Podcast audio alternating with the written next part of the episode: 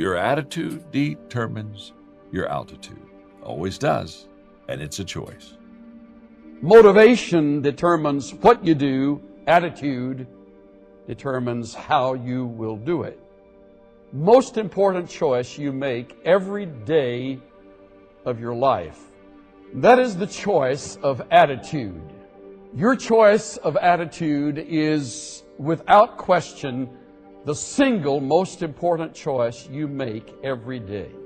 Life is made up of about 10% of what happens to us and 90% how we respond to it. Attitude comes from your belief system and it produces confidence. The lion believes that he can eat an elephant.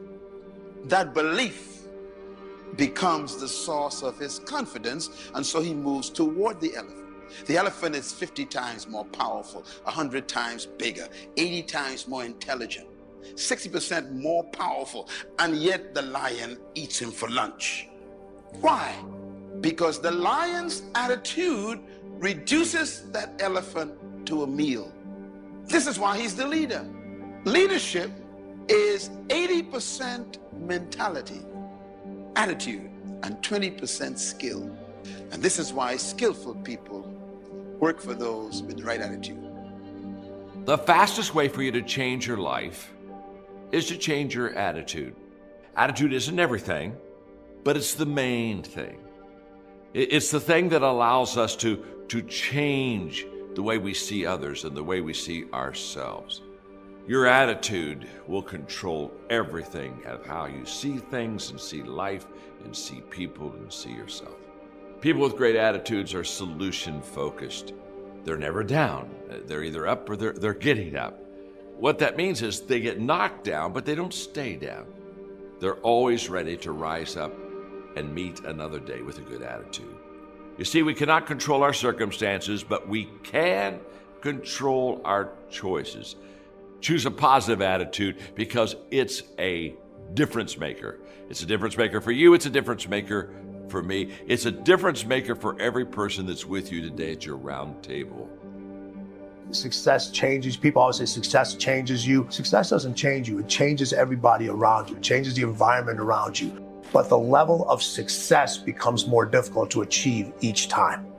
Control what you can control so the uncontrollable you can control a little bit easier. You're not to be able to control all of the uncontrollable, but if you have less chaos in your mind about trying to control the things that you should be able to control, you might have more clarity to control the uncontrollable things. You want to be an elite warrior. It's not about how tough you are.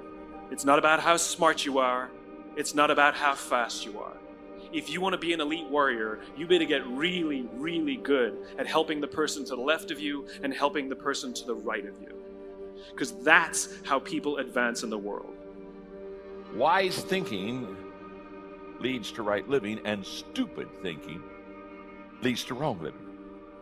As a man thinketh in his heart, so is he.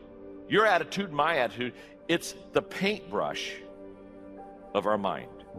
In other words, we ha- hold within our hand the possibility and the responsibility of filling our mind with the right things. And if we fill our mind with the right things, the Apostle Paul is going to teach us we live a fulfilled life. Everyone thinks hell is a bad place. It's the most comfortable place on earth because that's where all your excuses live. That's all the people that didn't make it, all the people that are saying, you're good enough. Don't worry about it. You don't have to do all this. You made so much money. Why are you working so hard? Because they're trying to pull you back into yeah. the place. So you have to visit that. You have to deal. No, you can still deal with those deal with those individuals. And are you willing to leave those individuals back there, or are you going to go join them? And then the more you win, you still have to take that trip. The less time you have to spend there. The less, but you have to take that trip on a regular basis. And here's the thing: if you don't visit hell, hell is going to come visit you. And if it visits you, it ain't never going to leave. I remember I was playing a game with my nine year old son, John Leslie, and I beat him 10 straight games in a game called Connect Four. And finally, I said, John Leslie, I'm bored. I don't want to play you anymore. And I got up. I said, I'm ready to go to sleep now. John Leslie said, No, you can't go now, Dad. I said, Why? He said, It's not over until I win. That was his attitude. We sat down and we played several other games. And finally, after the 11th game, John Leslie won and he got up and he yawned and he said, I'm ready to go to sleep now. And I'm saying to you, what if all of us took that attitude after we face a rejection and a no, or we have a meeting and no one shows up, or somebody say, You can count on me, and they don't come through? What if we have that kind of attitude? The car's repossessed. Nobody believes in you. You've lost again and again and again. The lights are cut off, but you're still looking at your dream, reviewing it every day, and say to yourself, It's not over until I win. Pick the right attitude. Choose good thoughts. Turn them into good feelings. Have good actions. You're going to express that. That's what the world will send back to you. Attitude is our position or bearing, dedicating thoughts, feelings, and action.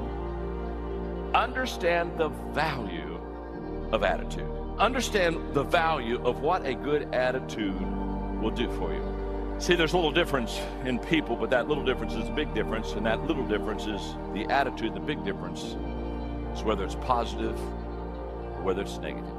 And the value of the attitude can be greatly understood even at the beginning of things. A good attitude has value at the beginning of a task.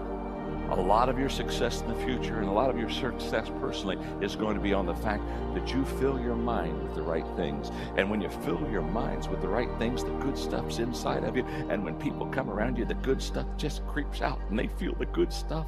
And that's just the way God works.